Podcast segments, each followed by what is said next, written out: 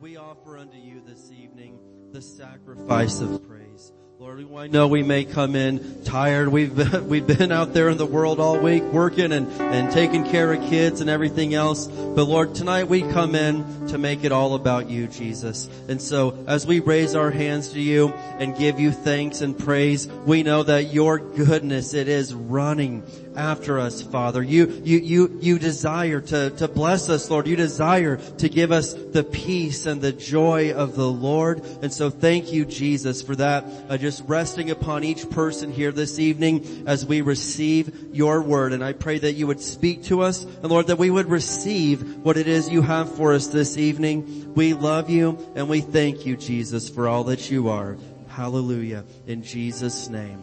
Amen. Amen. Hallelujah. Can we give the Lord some praise this evening? Amen. Isn't it good to be in the house of the Lord? Amen. God is good to us. Praise the Lord. Well, we're going to go ahead and get into the Word of God together this evening. And I know that's why you came, the hour of power to High Desert Word Center. Amen? Yeah. So we're going to do that. And um, I'm going to be preaching tonight on one of my absolutely favorite Bible verses. And I know I say that a lot, but I mean it this time. All right. So uh, tonight I'm going to be uh, talking about. The title is this. It's called "The Day of Trouble." That's the title, "The Day of Trouble," and uh, that may not sound like a very encouraging thing to be discussing, but I can promise you that we're going to get somewhere with this. So, uh, if you could open your Bibles tonight to the book of Nahum, we're going to look at Nahum chapter one. This is one of your favorite books, isn't it? Yeah, everybody loves Nahum. Yeah, come on. Jonah, Micah, Nahum, Habakkuk, Zephaniah, Haggai, uh, Zechariah, the last book, Malachi. So, you know, I do have the books of the Bible memorized, but they're memorized in a song that I learned as a wee little lad back in the 90s. And so, even after, I'm not going to sing the whole thing, but even after going through a, a Bible school, it's that song that really uh, reminds me of what they are. So Nahum chapter 1, and we're going to look here at verse 7, and I'm going to read this in the New King James. I, man, this is a verse that has gotten me through a whole lot of days of trouble in my life. Nahum chapter 1 and verse 7 in the New King James it says, The Lord is good, a stronghold in the day of trouble. And he knows those who trust in him there is a lot going on in that verse right there, but, uh, I mean, there's just so much we could say about this. But listen, first of all, you need to know that the Lord is good. Who knows that? The Lord is good. You have to establish that up front that the Lord is never bad. He never does bad to you. He only wants good for you and does good for you. Now, notice it uses this phrase, uh, he is a stronghold. The, uh, the NLT would say that he is a refuge. And, and what's a refuge? It's a safe place. He, he is a fort. And you know, a lot of times in the Psalms you'll see, uh, the words refuge and fortress used synonymously. And I, I like to imagine, man, that the Lord has built a fortress all around me on every side to keep me safe and to keep the enemy out. And uh, all throughout the Psalms, we see those promises. Now, here's an interesting part at the last end of the verse. I'm not preaching on this tonight, but it is worth noting that it does tell us He knows those who trust in Him.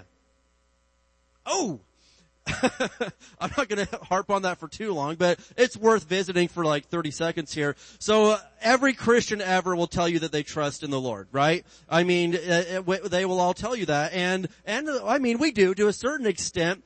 But honestly, this verse kind of separates those who trust Him and who don't, because this tells me that again. There may be some that say, yeah, yeah, I'm, I'm trusting the Lord, I'm trusting Him. And I don't know, the Lord knows those who actually do trust in Him. And that's not to, you know, ever make somebody feel bad or condemned, but let's get real here. Sometimes we're going through something and, you know, we know all the motions to go through and like, okay, yeah, do this, do that, and, but now what are we really gonna do? Hold on. Remind yourself, the Lord is good. He is a stronghold in the day of trouble. And he does know those who trust in him. Only you could answer this question, but with your situation right now, honestly, are you trusting God? You know, be honest. Yeah. Are you, are you trusting Him or are you trying to figure out every conceivable way that you could fix it.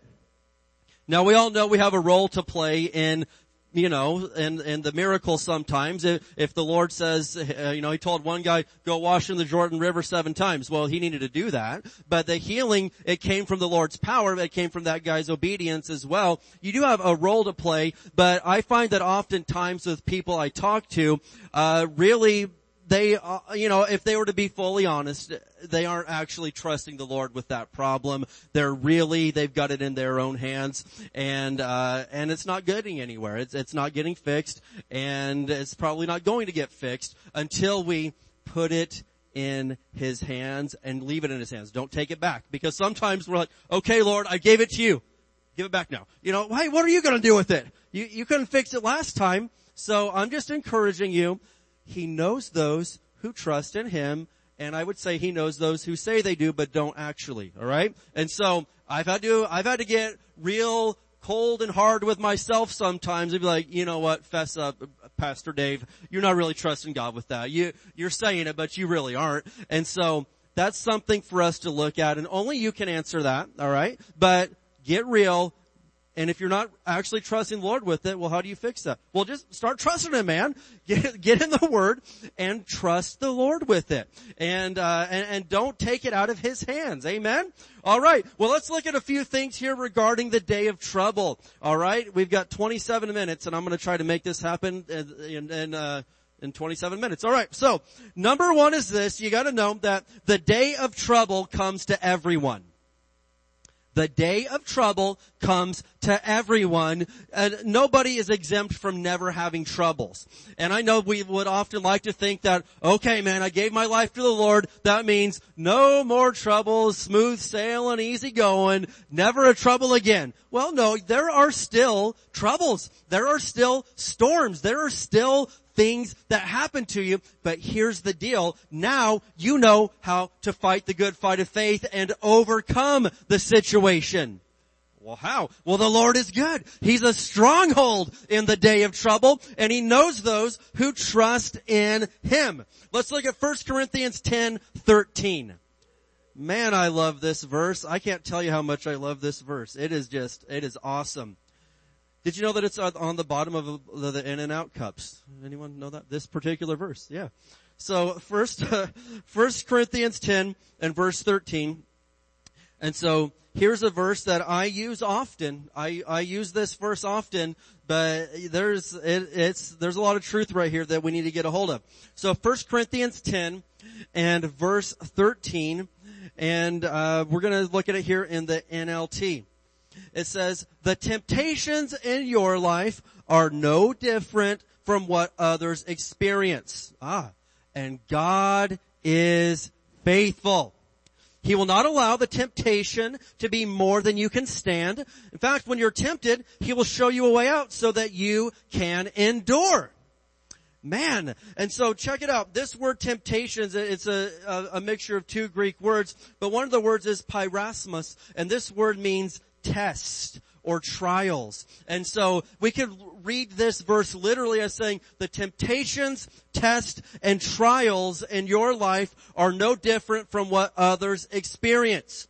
Now one massive lie that the devil wants you to believe is that you are the only one facing that situation right now.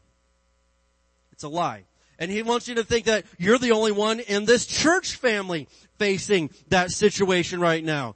Man, I go in there, they're all smiling and I, I, I just don't have it. Or, man, my kids are a mess. Or, hey, my, I don't, my finances are a wreck. Or my health. And, and you're, I'm the only one that nobody can even relate. Why even go and talk to anybody about it? And that's a lie from Satan. I'm not diminishing or making light of your situation, but you are not that special that you're the only one that's ever faced that problem. You're special, you're very special. But check it out. Listen, you are not the only one that is dealing with that. The temptations, tests, trials in your life are no different from what others experience. Thank God the verse doesn't end right there. What if that was the end of the whole verse? I'd be like, golly, that stinks. Oh, there's no hope for any of us. We're all in trouble. But no, it says God is faithful. Come on somebody. God is faithful. He will not allow the temptation, test, or trial to be more than you can stand. When you are tempted, tested, faced with a trial, He will show you a way out so that you can endure. That is some really good news for us tonight. Amen?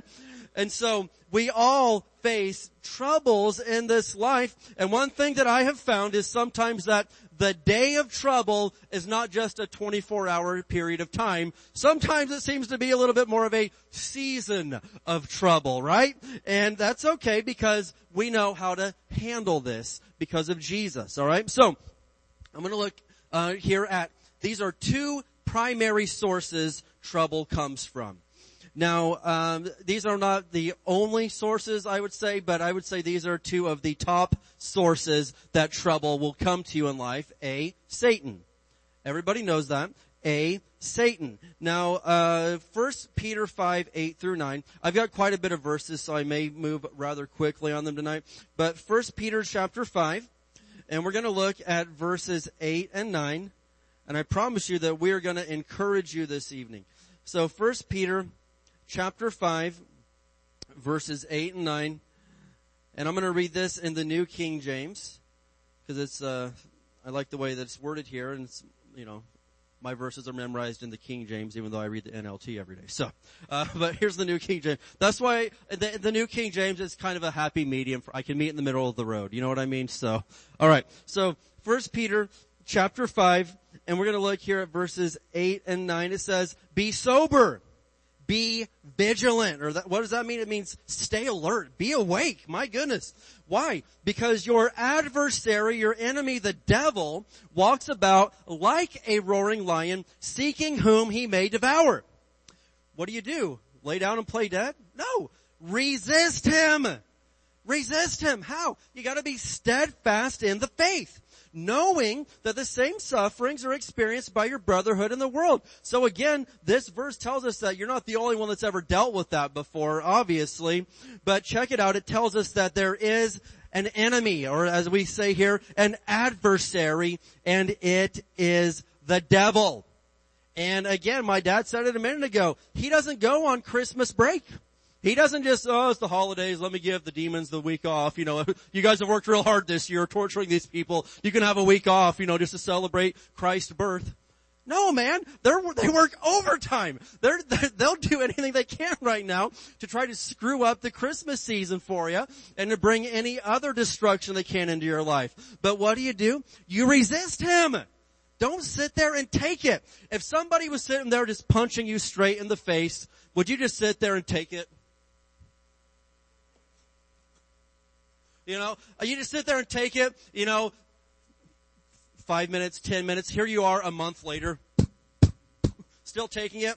No, you would, if nothing else, if nothing else, you would at least have the intelligence to at least step to the side, if nothing else. But, uh, you know, I would hope that you could put up some sort of resistance or something. But how come is it the devil is right there beating your brains out for weeks and months sometimes years, and you're just sitting there taking it the whole time. Resist him. How do you resist him? Well, James tells us to submit yourselves therefore to God, resist the devil, and he will flee from you. And so there, the word tells us how to do it, but there, he is a primary source of trouble. Now the, I'm going to list one more source, and before you, you know, get angry at me, just consider that we're going to look at the word here, okay? So the second primary source of trouble comes from you. now, I know that's not what you wanted to hear tonight, but let's just discuss this for just a moment.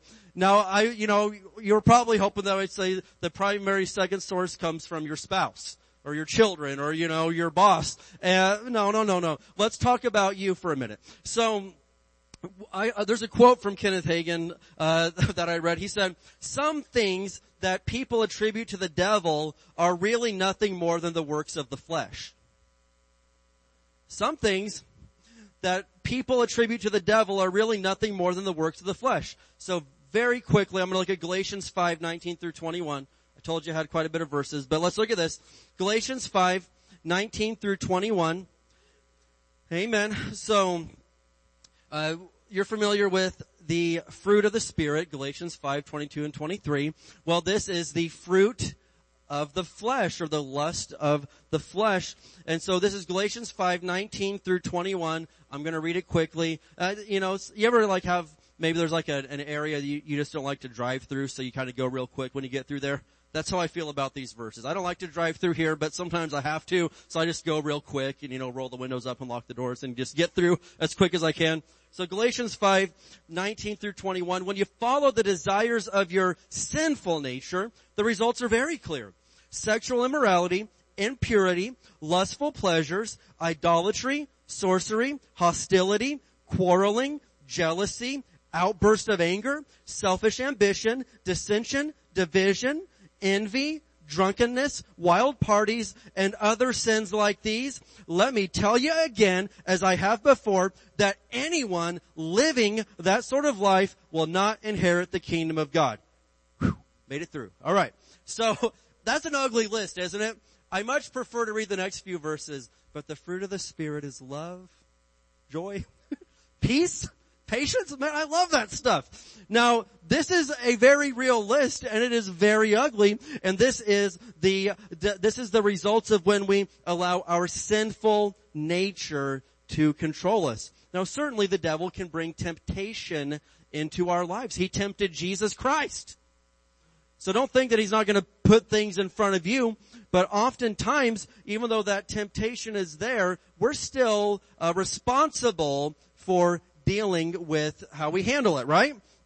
And so, if you're experiencing any of the things on that list, I feel like a doctor right now, or if you, you have any of these symptoms right here, it might not be an evil spirit or the devil.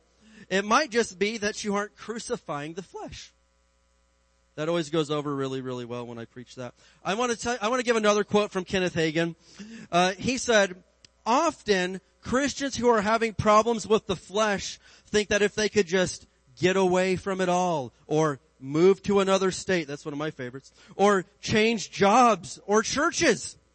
Things would be different, but you can't get away from the flesh. Moving or changing churches is not going to solve the problem if it's your unredeemed flesh you're dealing with. Wherever you go, your flesh is still going to be there. So we're talking about some primary sources that trouble comes from. And I've got a quote from Dr. Barclay, and I've said this a lot, but I, I, it's actually from Dr. Barclay. But he said, the trouble with moving to get away from your troubles is that you're taking you with you.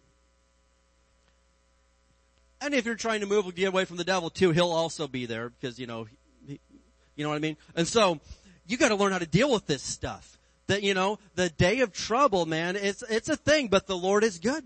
He's a stronghold in the day of trouble and he knows those who trust him. And so we know we need to learn how to fight the good fight of faith in these circumstances and understand that sometimes the day of trouble is coming from the devil. And in my life, sometimes the day of trouble has come from me by being an idiot. Yeah? Is that fair? You know, I'll talk about me, not you. But sometimes the day of troubles come and I'm sitting there, I bind you devil in the name of Jesus. I command you. And then all of a sudden like, wait a minute. You're sick because you ate, you know, 13 tacos last night. That's not the devil do that. The devil didn't make you sick. You did that, dummy. And, you know, binding the devil, you know, that, that's nothing, man. That was me that brought that on my life. And, and whatever the case is, listen, sometimes it's the devil and sometimes uh, we just got to get real and say, okay, you know what? I kind of brought that on myself. But praise God, the Lord will forgive us and help us get through it, right? Just because we brought the trouble in, that doesn't mean God hates us now or that, you know, He's not a stronghold in the day of trouble. He still is. But now we've identified why the trouble is coming. And so, I want to look at point number two here, and it's this. Uh, and we've clearly identified this. If you've gone to this church for any time period at all, you know this. But trouble doesn't come from God. God is not the source of your trouble. He's the answer to your trouble. And so I want you to see Psalm 91 and verse 15. Psalm 91 verse 15. We've always got time for Psalm 91, don't we?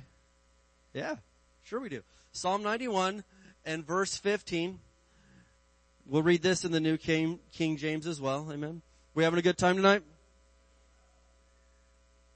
So Psalm 91. and verse 15, and I love the entire chapter of Psalm 91, but it tells us this, He shall call upon me. And if I've got time, I'll answer it. No. And I will answer him. I will be with him in trouble. I will deliver him and honor him. Praise God. That, I'm so glad that he used definite words right there, not, you know, I might answer, I might be with him in trouble, I might deliver him if he deserves it. Praise God that he doesn't deliver us and, and, and, and answer us because of how good we've been. Because hey, we'd be waiting a very long time to get that, that answer, wouldn't we? if it was based upon our goodness and our own self-righteousness, but it's not. It's based upon Jesus is good. And, and I'm, I'm going off of that right there, that Jesus is good. And because he's so good, by the grace of God, he is there to answer when I call. He is there with me in trouble and he delivers me and honors me. Hallelujah. That's good news. All right. I'm not going to turn there since you, but write this down. Okay. It'll be on the screen. John 10, 10. Who knows John 10, 10? Better know it.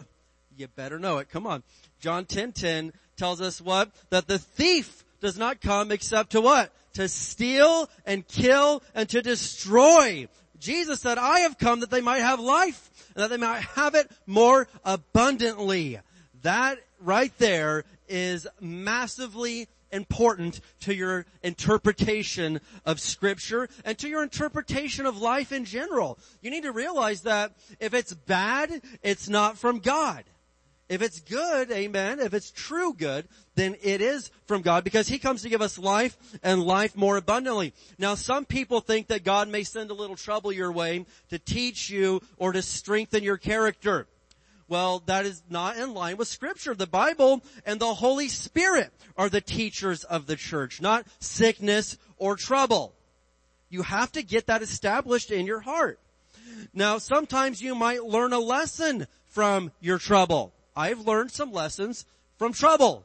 Many, many, many lessons from trouble. I, most definitely, but it wasn't God who sent the trouble.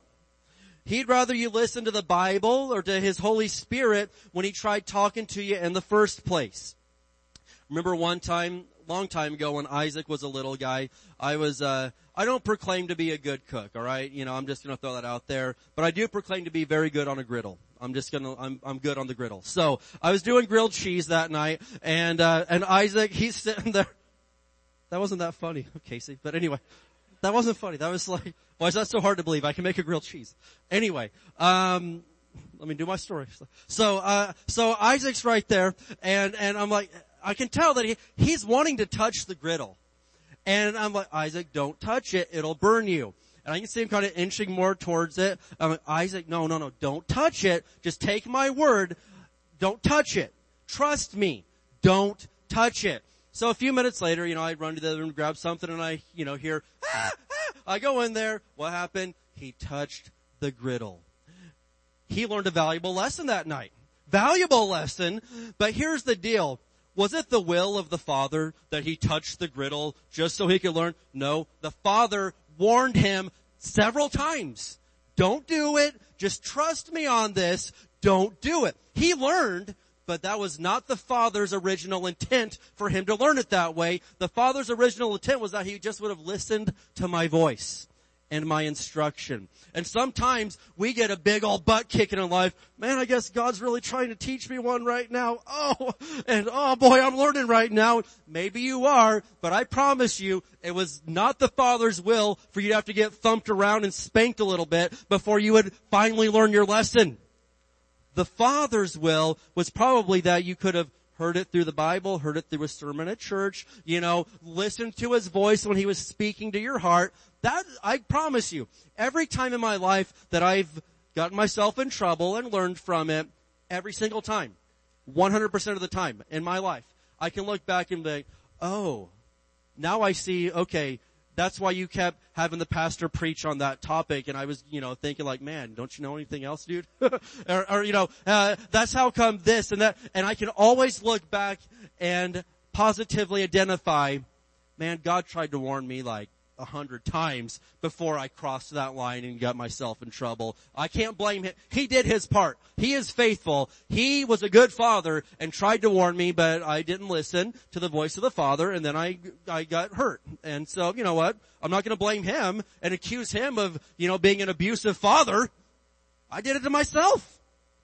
And it's not the will of the father for us to, uh, to get hurt like that. We do learn from it, but His will is that we would listen to His word, listen to His voice, listen to the wise people that He puts into our lives and get it that way. And sure, if we just want to resist all that, you have every right in the world to resist God and cross the line and get smacked. Absolutely. You reserve that right. You have free will. God does not force you to do what He says. If God forced us to obey His word, everybody in here would be nice to me. I'm kidding. You're nice to me. It's a, it's a joke. it's a joke. It's a joke. All right. So, um, listen to this. I got to say something else regarding trouble. Also, just because trouble comes, it doesn't mean that you're out of the will of God. I'm just kind of pivoting here, but just because troubles come into your life, it doesn't mean that you're out of the will of God. You know, you may think, man, I just, uh, I'm having trouble at work. I, I, I don't know what to do, man. Maybe, maybe I, I, if I was in the will of God right now, I, it would be smooth sailing. There'd be no trouble at all. I mean, everything would just fall on me like ripe cherries off a tree. You know, I, I don't get it. And, and listen, if being in trouble means that you missed out on God's will or you missed out on what God said, I can tell you now the apostle Paul must have never been in the will of God. He had trouble. Ever. I'll take it a step further. Jesus was not in the will of God. If trouble means that you are not in the will of God, Jesus had trouble everywhere he went.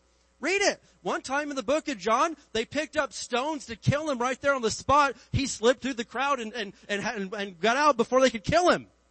Everywhere he went, people were trying to give him trouble. And so, in your life, you know, sometimes maybe there is everything going wrong because you got out of the will of God somewhere. But listen, just because you're going through something, it doesn't mean that you're out of the will of God. You need to blow the whole thing up. You need to move. You need to quit your job. You need to get a new spouse. You need to get, you know, get new kids. You need to get, you know, listen, pump the brakes on that. Calm down.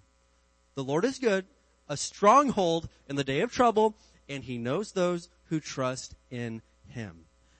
Go to His Word, listen to His voice, and everything is gonna be alright. I can tell you that right now. And you gotta fight the good fight of faith. Sometimes there's a fight, and that's 1 Timothy 6:12. Fight the good fight of faith. Remind yourself of that. All right, number 3 this evening is this is that God always provides a way out. He always provides a way out. And so we're going to look at that verse that we looked at just a little bit ago. 1 Corinthians 10, 13.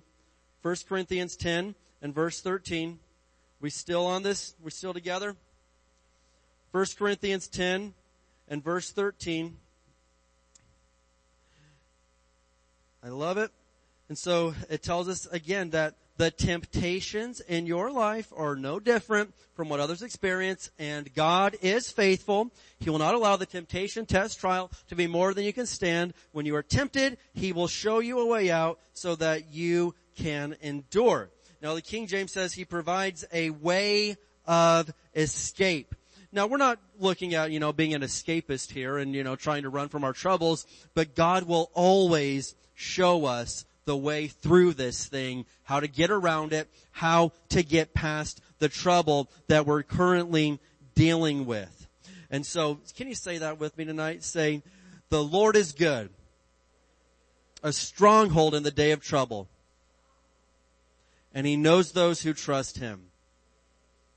Now I want to show you a quick story tonight about three uh, young men that found themselves in the day of trouble. And I want you to look at Daniel chapter 3. This will be the last place we go tonight. Daniel chapter 3. We're going to talk about Shadrach, Meshach, and Abednego. You guys familiar with these boys? So Daniel chapter 3, and uh, to catch you up on the story, we aren't going to read the entire story. We're just going to pick up a couple of verses here, but we have King Nebuchadnezzar of Babylon, and uh, the, the the Jewish people, the people of Judah, have been taken captive by the Babylonians. And Nebuchadnezzar, being a control freak, decides that hey, uh, and he's got a big ego, very big ego. He makes this giant, ninety foot tall statue, and he's like, hey, we're to play music every time the music is played. Everybody has to drop what they're doing and bow down and worship the idol. Now there was a lot of people that thought this was crazy. There's a lot of people that knew it was wrong. There was a lot of people that, you know, were children of God and it, it probably really, really violated their conscience, but they all did it anyway. They all still did it. And that amazes me even to this day. There will be, you'll see things happen where it's so clearly against the Bible, but then people are finding like, well, everyone else is believing it, so everyone else is doing it. I guess we better. Don't want to make anybody mad. I'll, I'll bow down to it. And like, oh no, no, no, no, no, no, no, no, no, no. Resist. In the name of Jesus. Resist. You don't have to do it. And so, here we are. Daniel chapter 3, and, and, and so, uh, there's, everybody's bowing down except three guys. Shadrach, Meshach, and Abednego. And, and they, they confront him and they're like, no, we're not going to do it. They're brought before him and they said, there's no way in the world that we're bowing down to that stupid thing. So you can play all the music you want. We will never bow down. We'd rather die. And, and he gets so angry because he's not used to anybody standing up to him that he commands them to be thrown in, but it tells us that he has the fire turned up seven times hotter than what it already was. And in fact, as we're reading this, it says that the men that threw them into the fire, they, they fell down and died just from getting so close to the heat. So, I would say that I've had some rough days. I've never had a day that rough. Alright? I mean, I've had a few doozies. I've never faced anything this bad. And so, they are thrown directly into the fire, all three of them. And so let's look here. We're going to pick it up at verse 24.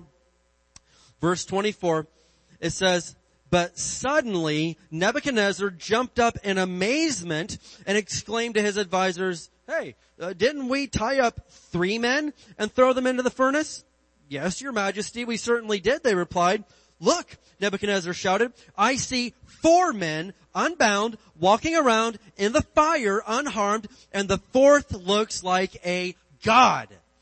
Listen, they went in there, the three of them, but if you are a child of God, you are never alone. Jesus was in the fire with them. And we would call this a, a pre-carnate, uh, example or a, a, a story of Jesus being on the scene. And so verse 26, then Nebuchadnezzar came as close as he could to the door of the flaming furnace and shouted, Shadrach, Meshach, Uh, Abednego, servants of the Most High God, come out, come here. So Shadrach, Meshach, and Abednego stepped out of the fire. Then the high officers, officials, governors, and advisors crowded around them and saw that the fire had not touched them.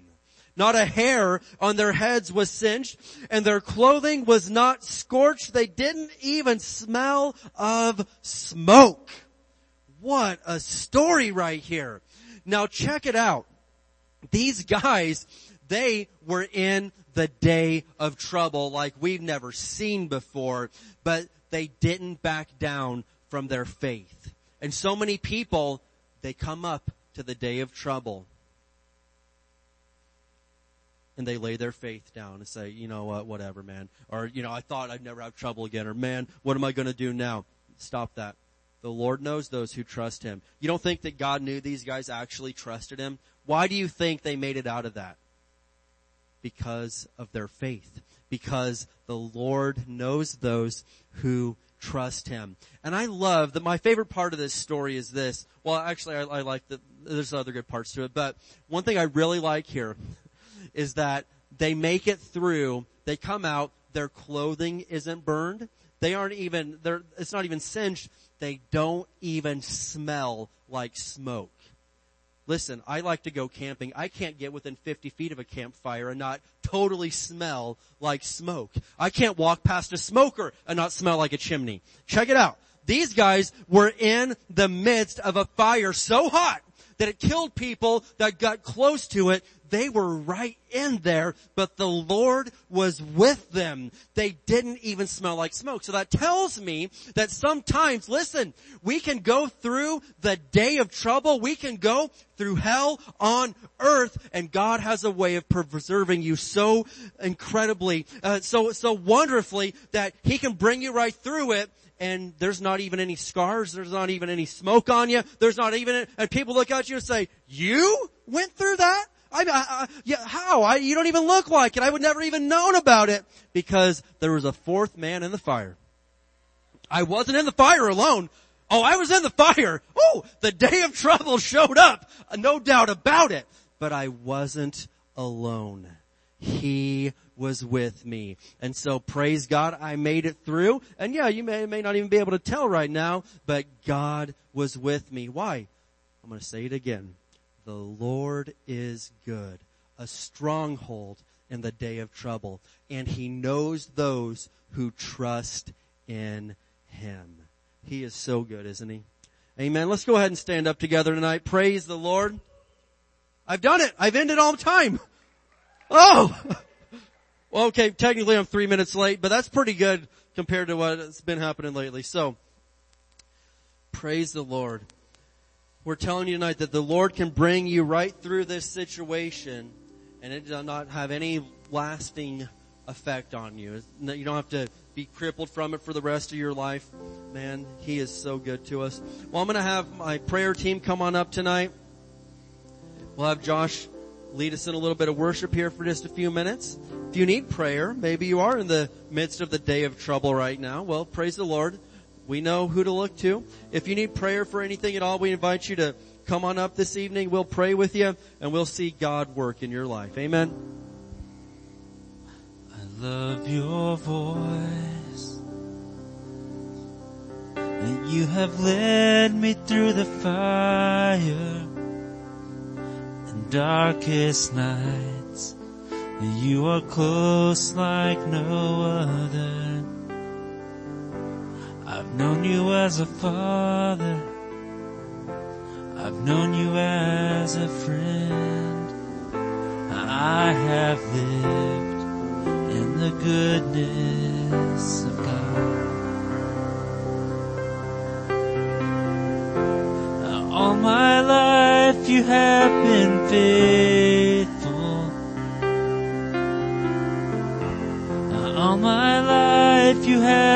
So, so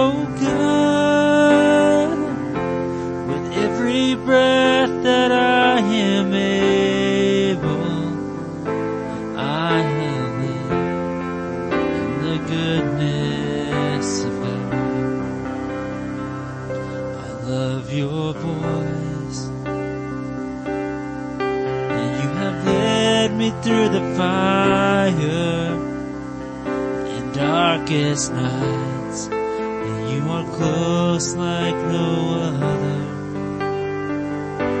I've known you as a father. I've known you as a friend. I have lived in the goodness of God. All my life you have been faithful.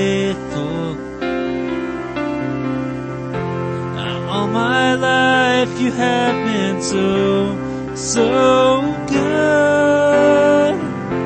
With every breath that I am able, I will sing of the goodness of God. Now, all my life you have been faithful.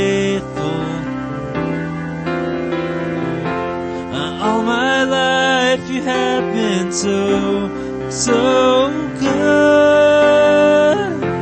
With every breath that I am able, I will sing of the goodness